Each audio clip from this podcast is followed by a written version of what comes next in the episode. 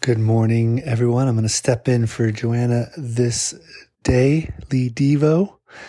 And we got passages that really tie together well. Psalm 10 is a psalm of really lament and doubt and questioning God in the face of the wickedness that the wicked perpetrate and how they stalk after and pursue the poor and the innocent. And this psalm is just a longing for God to take care of the wicked, asking God, where are you? How do the wicked continue to um, thrive and wreak havoc? And there's kind of a declaration at the end that the Lord is king forever and ever the nations perish from his land. O Lord, you hear the desire of the afflicted, and you will strengthen their heart. You will incline your ear to do justice to the fatherless and the oppressed, so that the man who is of the earth may strike terror no more beautiful proclamation of hope and trust in God. Now, the psalmist wants them in verse 16, he wants God to break the arm of the wicked and the evildoer. Uh, he wants them to annihilate them. And really, we go to Jonah and Jonah chapter 3. That is Jonah's heart. That's why he does not want to go to Nineveh.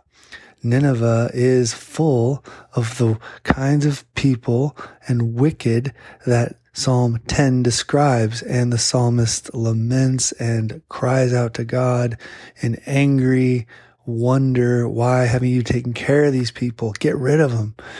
And Jonah is given a message to go to Nineveh, one of the most wicked and cruel nations in the world at the time and an enemy and persecutor of the Jewish people. They would fillet people alive.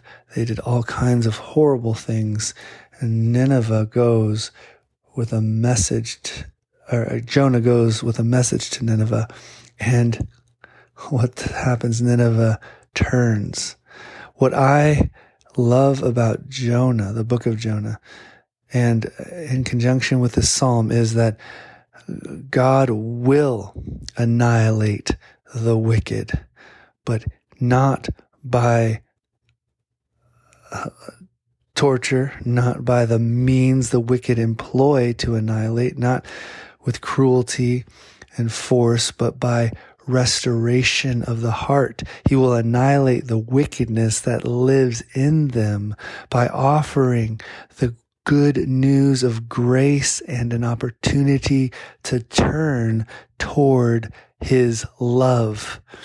And so the Ninevites in their wickedness are annihilated as a wicked people through a offer an invitation of God's grace to turn and to be transformed from the inside out. And so God takes care of the wicked, just as it is affirmed in Psalm 10, but it is in a way that we do not expect, and it is in the way of Jesus on a cross in his humanity that heals all humanity and changes us from the inside out.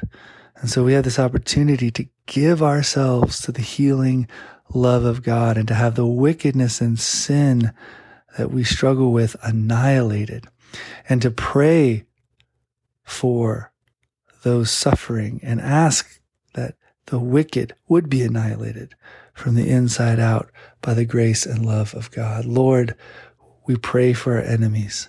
We pray for those who persecute us. We pray for the wicked. May they hear, receive, and turn to the same message the Ninevites returned to. That is, of your grace and love and offer of healing, transformation by your Spirit. Thank you, God.